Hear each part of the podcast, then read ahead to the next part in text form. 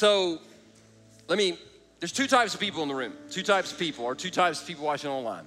There's the, there's the planner, organizer, you're gonna dot the I's, cross the T's, you're, you're the, you're the on time person. And then there's the, um, there's we'll just call them the free spirit. You're just, you know, let's just see what happens. I don't know. Let's not make let's not make a bunch of plans. They kind of get in the way. Um, and and those are the two types of people. Now, real quick, just a real quick survey. How many are the type A? Let's um, dot the I's, cross the T's, figure it out. Okay, yeah, yeah, yeah. That's good. That's good. Um, and, and then how, how many people are the free spirits? Free spirit. Okay, that's awesome. Now, the people that raise their hand with the type A, they're more likely to struggle with like stress and anxiety. And the people that raise their hand and they're the free spirit, they're probably high, like right now. And so, and that's just how it is. But listen, we're glad you're at church at least. So, and typically, am, am, I, am I right here? That, that the free spirit and the type A person marry each other, which is one of the reasons that they survive, is because they couldn't survive without each other. Now, saying all that to say this, um, when it comes to message prep and message planning, I'm, a ve- I'm very type A and I'm very organized in this area of my life. When I'm saying that, I've got concepts that I feel like we're gonna be covering laid out all the way through December, like ideas and concepts. Now they can change, but I've got concepts and ideas. And so, so I've got a flow. And we've been, we've been working with Gideon for a few weeks. In fact, we've been working him pretty hard. And so uh, this week, or a couple weeks ago, God started messing with me a little bit about this particular week. And I'm gonna be honest with you, I don't like it when he does that because I've got my plan. And you know how it is when God's plans interferes with your plans, you probably get a little upset too. And so I had this plan, I had this message all laid out, and but God just kept messing with me. So what we're gonna do is we're gonna give Gideon a break, let him go get some Gatorade because we wore him out past few weeks. And then next week, we're gonna pick it back up. You don't want to miss next week. I don't care if you've been reading the Bible your whole life. We're going to teach you something next week about Gideon you've never seen in the text. I'm so excited about it, but let me get back to this message. So, so God started, uh, oh, the reason I'm type A is, is because I take this seriously and, and I consider it an honor to be able to preach God's word. I consider it an honor to be able to teach you. And so when you choose to like show up or you choose to tune in I don't want to waste your time. I want to make sure that I'm teaching the Word of God appropriately. So, a lot of prayer, a lot of study goes into this. And so, when God threw me a curveball, um, it, it messed me up. But then, it slowly but surely, this thing just came together. And I'm gonna, I'm gonna preach the message and tell you how it came together at the same time. I've never done a message like this, so I'm kind of excited. Um, so, I'll start off the message by saying this I love America. I really do. I love our country. I don't know if you're um, supposed to say that. I don't know if you get canceled for saying that today. If you can get canceled, that's fine. I really do love our country. Um, I don't think we're we're necessarily better than anybody else, but but you know what? I they, I've traveled the world and I've never been like I need to stay here. I've always wanted to get back to America. And it blows my mind the number of people that say they hate America, but they stay in America and won't leave. I'm like, if you hate America so much, there are one way tickets to everywhere in the world, right? And, and just side note, if I hate something, I just leave. So quit and get behind, get a job. That's the best thing. But I, I love our country, but I don't think our country is necessarily headed in the right direction. I, I think we're not. I think we're not on the best path. However, I'm not a pessimist and I'm not a doom and gloom guy and I'm not going to preach Sodom and Gomorrah and the wrath of God. I am seeing something right now as a pastor that I've never seen in church world in over 30 years. I'm seeing what I'm what I think, what I really do think is going to be the beginning of you can call it an awakening, you can call it a revival, you can call it anything you want, but I see something stirring um, among the people of God. And and me personally, I, I'm, I'm all up for it starting right here. And I'm, because like, why not us? And why not now has been my question. So I've been asking God to do that among us, like to stir our hearts for Him, because this awakening or this the revival that I'm gonna tell you, it is coming. I wanna be a part of it because I think, I think there's one thing, there's one thing that we can do in the body of Christ that will change everything, not just in our country, but in our world. One thing, and I promise you, I'll get to it by the end of the message. So, with that in mind, um, I asked this week on, on social media and got some fascinating responses. How many of you believe in conspiracy theories? And uh, and it was like some of the ones that y'all responded back to me with, I'd never heard. I'd never heard of mattress firm conspiracy theory that they're laundering money through mattress firm. But it does make sense because have you ever seen anybody in a mattress firm? so I was like, okay, maybe I don't know. Um, Bigfoot, uh, the, the number of people, the number of y'all that believe in UFOs, I just feel so sorry. They are not UFOs. They do not exist. Um, they're not real. All the pictures are fuzzy. And this is my, somebody said, well, the gov- a government official said, pause. When's the last time they told the truth about anything? If, if I, no, I don't believe more because they're saying it's true. I mean, I was like, there's my proof right there. The government said it's true, it's not happening. So I was, I, I kind of dug deep in these conspiracy theories, but let me tell you what really started me down this trail. About two or three weeks ago, I was listening to a podcast, and it was about um, Malaysian Flight 370. Now, some of you might remember this, some of you don't. 2014, Malaysian Flight 370 took off, and nobody knows what happened to it. Now I've met people. I know what happened to that plane, dude. You couldn't even find Malaysia on a map. You don't. You don't. You think it's near Belton. You don't. You don't even know where it is. All right. But I got I got, have you ever been listening to something before you know it? You are just, you're just invested. And so I started listening to this podcast about what could have happened to this plane. And this expert um, came on, they were interviewing this expert, and he kept going back to one of the most important things in a plane crash is what the pilot said, and this phrase got me, right before the plane went off the radar. He said, You got to pay attention to what the pilot said right before he went off the radar.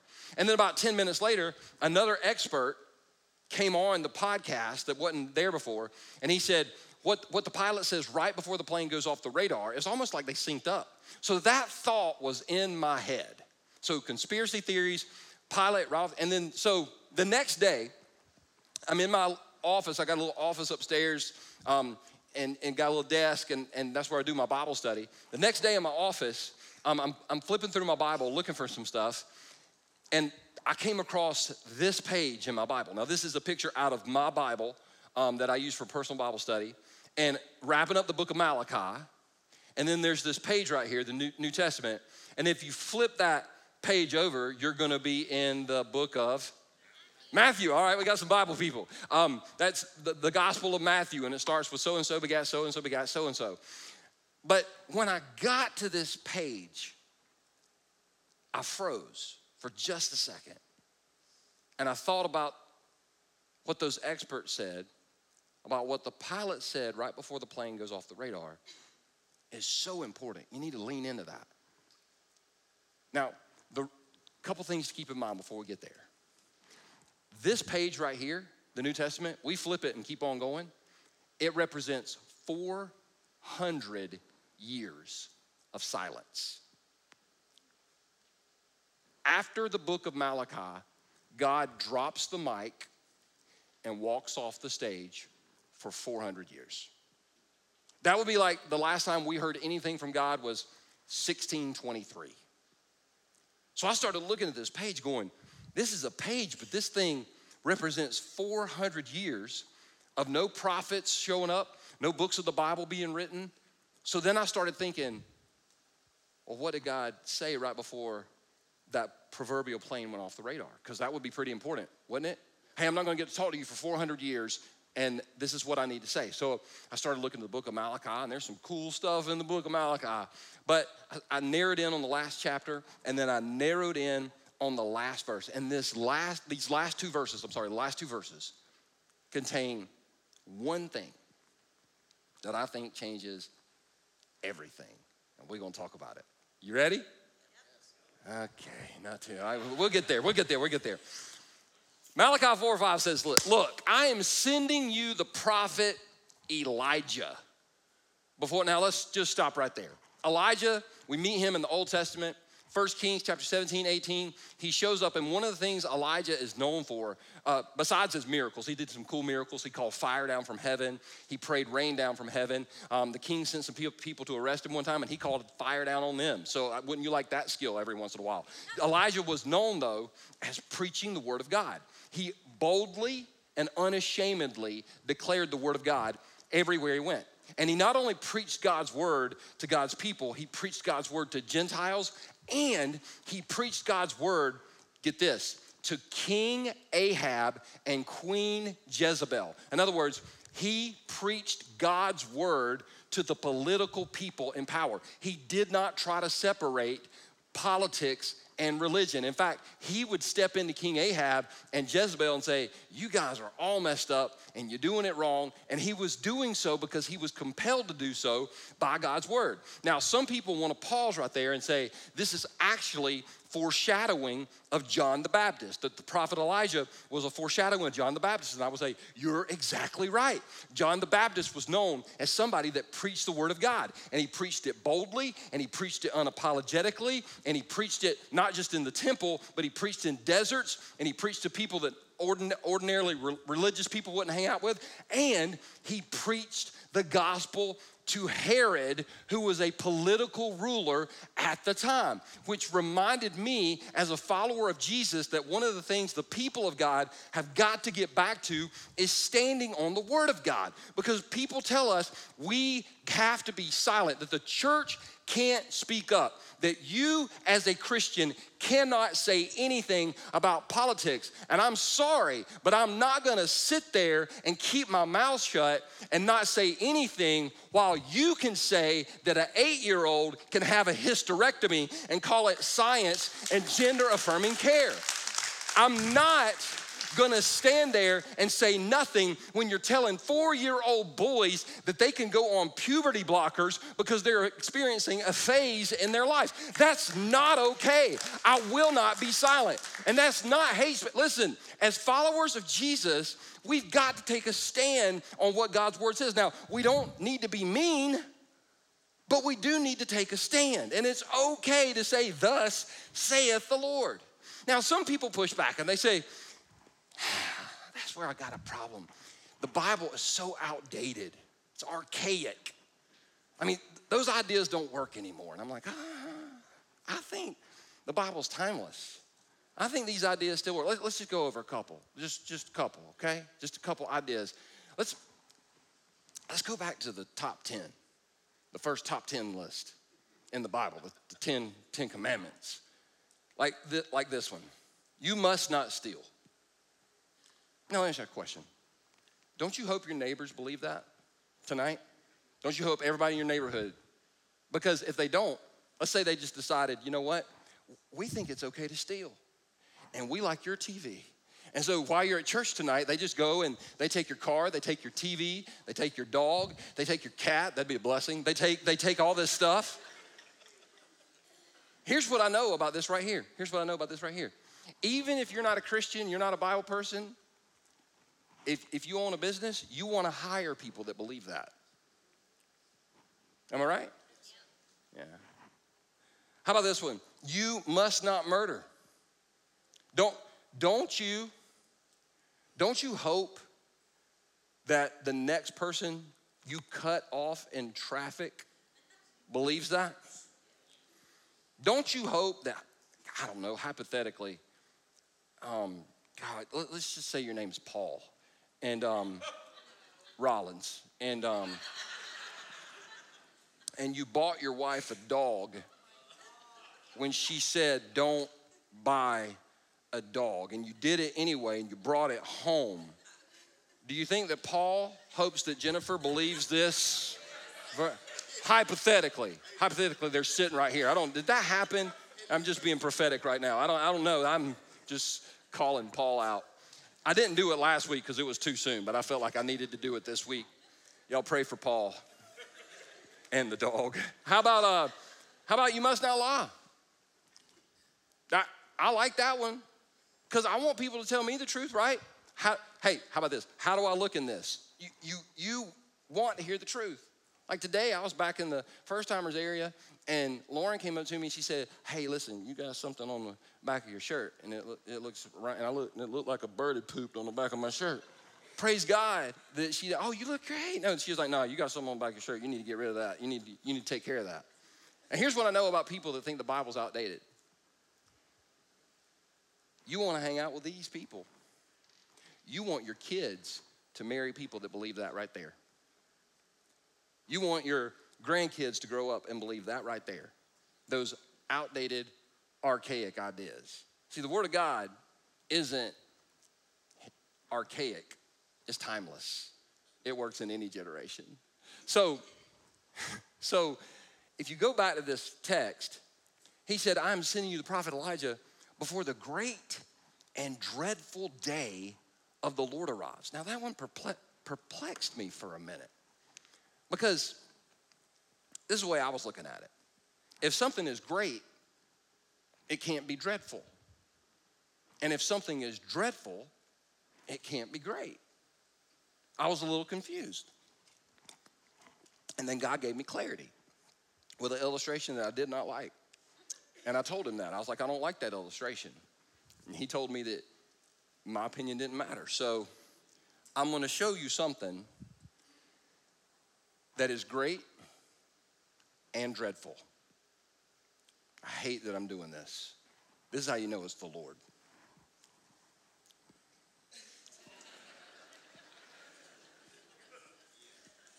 For some people, this is great. Identify yourself. How many people this is great? Okay. For some people, this is dreadful. How many identify yourself? This is dreadful. Yeah, yeah. A lot of Christians here tonight. That's great. see, see, th- this this part was great. This was was dreadful, and it all boils down to it was it's either great or dreadful, based on which team you're pulling for based which team you're on. So is the next coming of Jesus. For some people, it's going to be great. For others, it'll be dreadful. It all depends on which team we're on.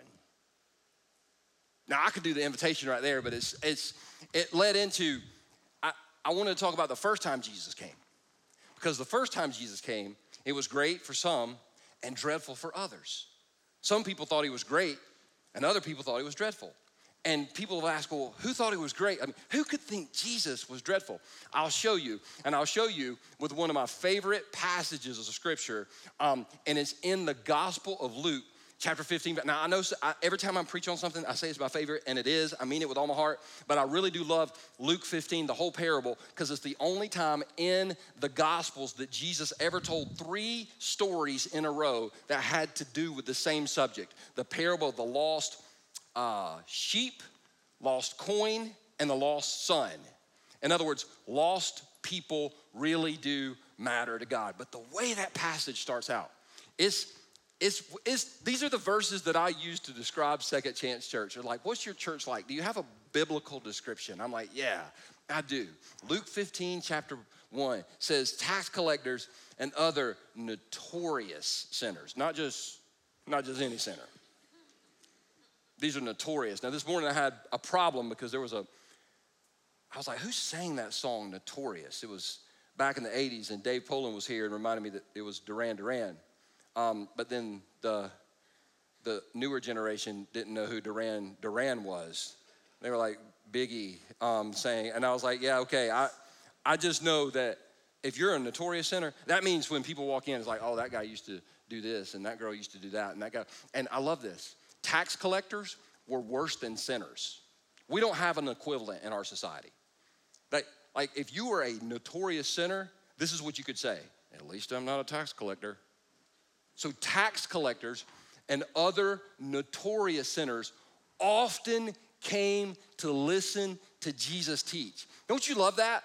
People that weren't welcome in the temple were welcome with Jesus. People that were not allowed to be religious loved Jesus, and Jesus loved them. And not everybody was happy about it because, see, for these people, it was great. But for for these people, it was dreadful because watch this. This made the Pharisees and teachers of the law complain, because it's always these people that complain, that he was associating with such sinful people, even eating with them. So Jesus coming for the outcast and the and the the blind, the leper, the lame, the prostitute. It was great. Because here's what was awesome about Jesus He hung out with these people and He loved them and He never affirmed their behavior, but He established a relationship with them first. And after the relationship, they changed. Pharisees say religion, then relationship. And Jesus says, no, let's get to know each other. And as you get to know me, I'll change you into who you need to be in my time. That's what I love about Jesus. So the next time he comes, it's going to be great for some and it'll be dreadful for others, right? But then, but then we get to verse 6. And verse 6 had me shook for a minute because he said his preaching will turn the hearts of fathers to their children and the hearts of children to their fathers. Otherwise, I will come and strike the land with a curse. That's intense, isn't it? Now, typically, this verse, this is what, this is what I call a clobber passage. We use it to clobber men. Men, if you don't love your kids, God's gonna curse you. And I'm like, uh, I think there's something, I just kept looking at the, this verse. I, just, I think there's something more going on here. Because I, listen, I'm a dad. I'm gonna go ahead and tell you, it's one of the most rewarding and challenging things that I've ever had the privilege of doing.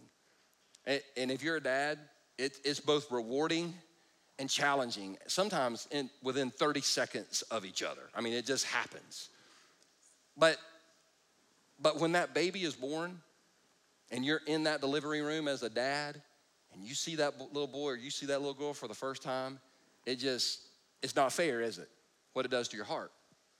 And as a father, now that my, my daughter's, she's 16 now, as a father, I'm, I can understand my dad a little bit more. I, in fact, the older I get, the smarter my father was. It, it's, it's amazing. Now, my dad and I, we had, a, we had kind of a strained relationship at times, but the best year of our relationship was probably, um, probably his last year. Now, for those that don't know, my dad had dementia that led into Alzheimer's, and, and the last like three or four months, he went downhill quickly.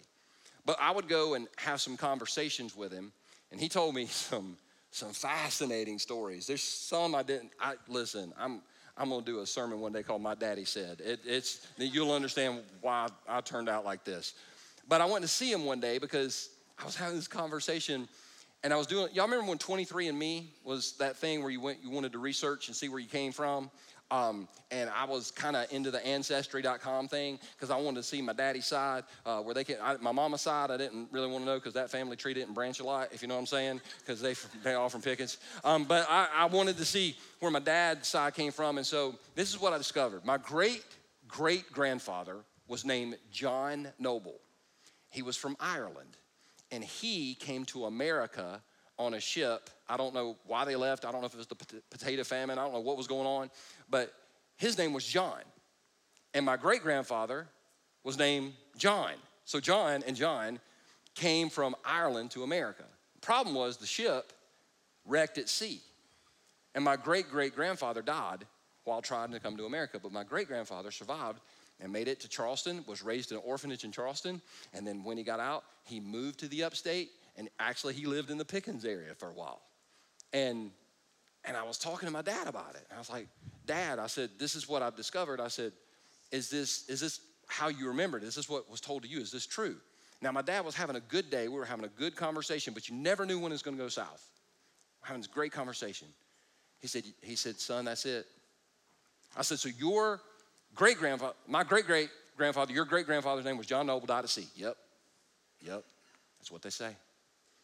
I said, and your, your great, your grandfather, John, my great grandfather, he, he lived in like the Greenville and Easley Pickens area. He goes, Yep, that's what they say. I said, Well, did you ever get to meet him? Like, did you ever get to talk to him? He said, No, son, I didn't. He died before I was born. And then I asked the question, Well, dad, how did he die? And my dad looked at me and said, Son, they say a squirrel got him.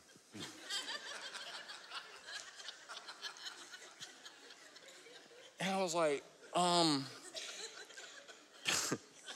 a, a, a, squirrel?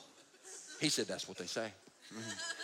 So now it explains why I get nervous when squirrels run out. I just got, to get nervous. But it, conversations like that, it just, it kind of en, endeared my heart towards him. And we had a, a great relationship, uh, his, especially his last year. But it brought me back to this passage, and I was looking at it, and I was like, well, is this like us loving our dads and our dads? Because everybody in this room knows the, the uh, listen, I'm just gonna throw some stats out here, but I'm, I'm not gonna use them to beat you up, man. I'm gonna use them to prove a point.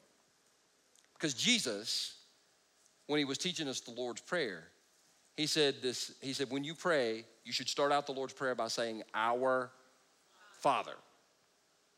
I love how he said our father, not our parent. It's not gender neutral, it's, it's our father. And the reason I say that is because I had a couple people reach out to me with pastor, like all the AI stuff, they're trying to rewrite the Bible and take all the gender stuff out of it. I'm like, ah, good luck with that. Um, he said, Our Father who art in heaven. Now, watch this. This is crazy. Um, 85% of teenagers with behavioral eh, disorders do not have a father, and 70% of adolescents in drug and alcohol treatment centers have no father, and 90% of homeless and runaway children have no father, and children without a father are 900 more times more likely than to drop out of school, and finally, over 90% of people in prison have no relationship with their father. Now, I'm not using these to beat men up, I'm just saying, can you see a spiritual attack on the role of a father? Yes or no? Here, here's why. Because the enemy knows that typically, whatever we think about our earthly father, if we're not careful, we'll project that image on our heavenly father as well. So if our earthly father is absent, we think God's absent. If our earthly father is abusive, we think God is mean. If our earthly father is apathetic, we think God doesn't care. And so Jesus is trying to tell us listen, it's about the heart of the father for the children and the heart of the children for the father. And as we go back to this verse, I was looking at it and I was like, you know what? This verse was fulfilled. Let me back up. Half of this verse was fulfilled by God through Jesus. Because if you want to know if God has a heart for you, all you've got to do is look at this man named Jesus. Jesus is proof that God has a heart for us.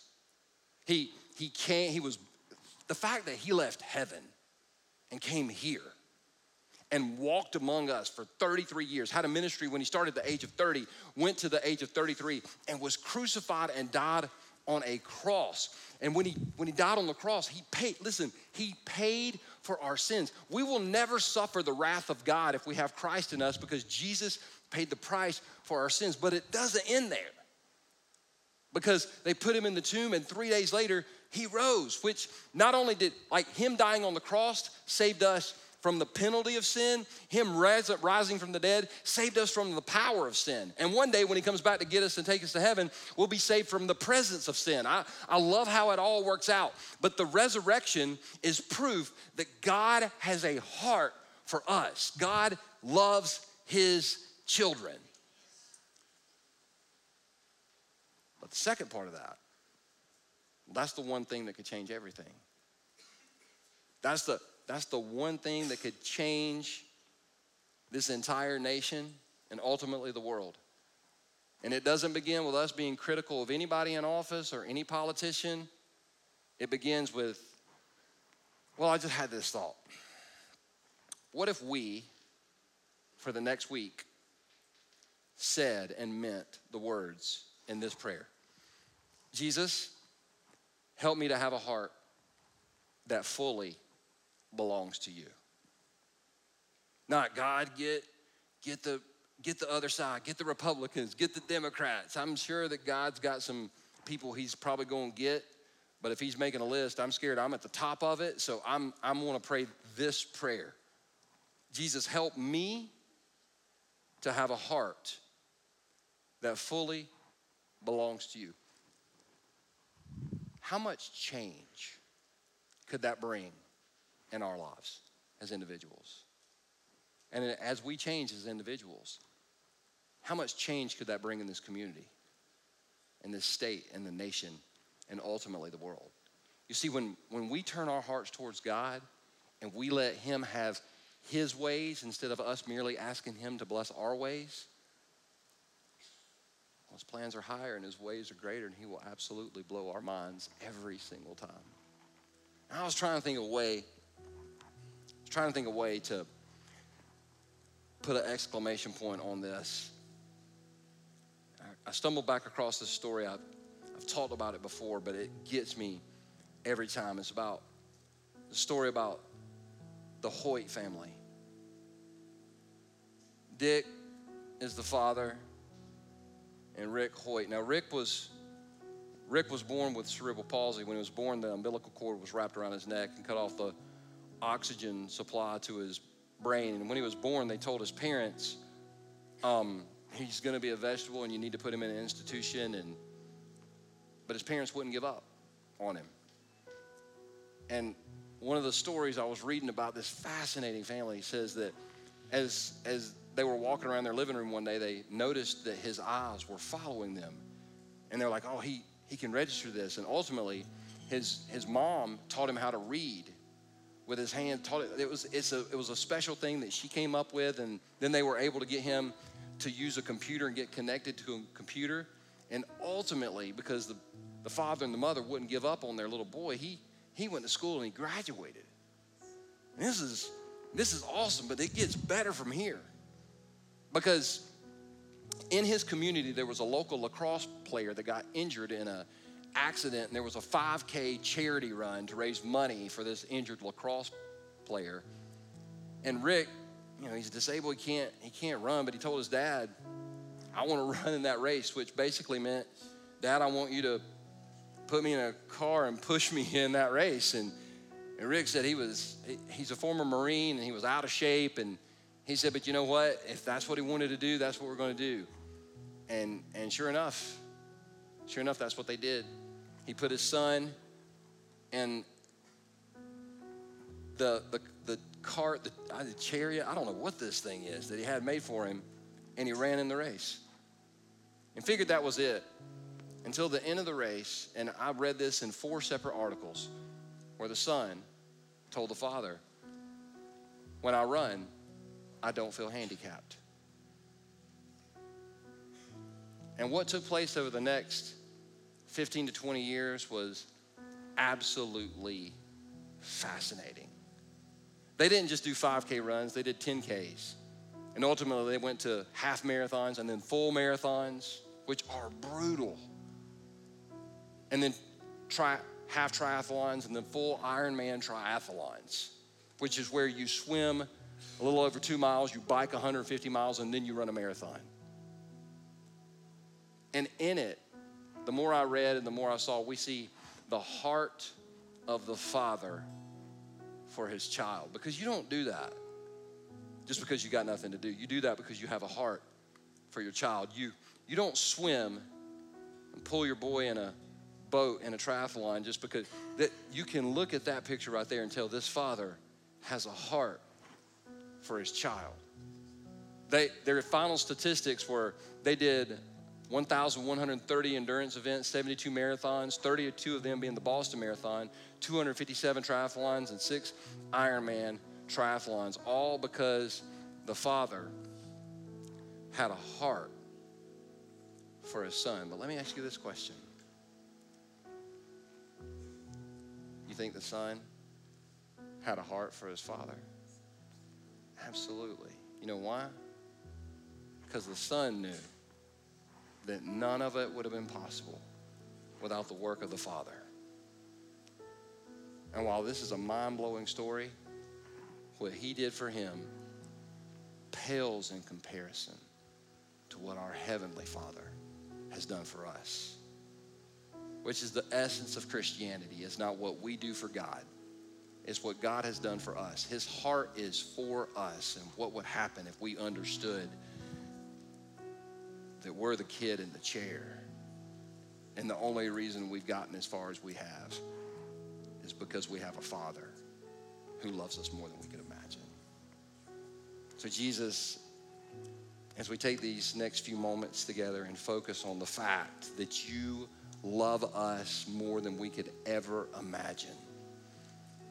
I pray in this room tonight and for our friends watching online that you would just absolutely move our hearts And Jesus, we would know that you love us, not just because of the cross, but because of the empty tomb, because you are alive.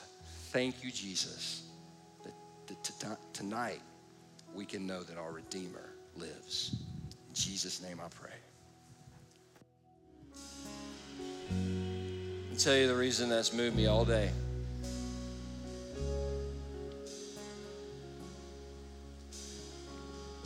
I'm the kid in the chair.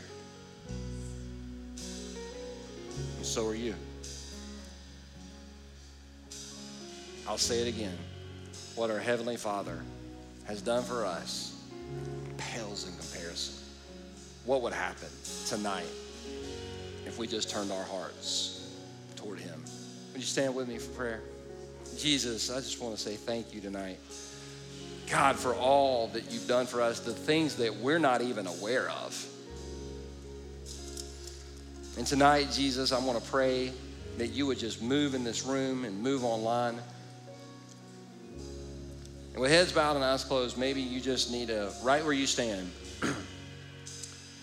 just pray that prayer Jesus, help me to have a heart that's fully yours right where you stand, just in your heart, you just pray. Jesus, help me to have a heart that's full of yours. Now, it's, it's going to change some stuff. It, it will. It's changing me. But it'll be better.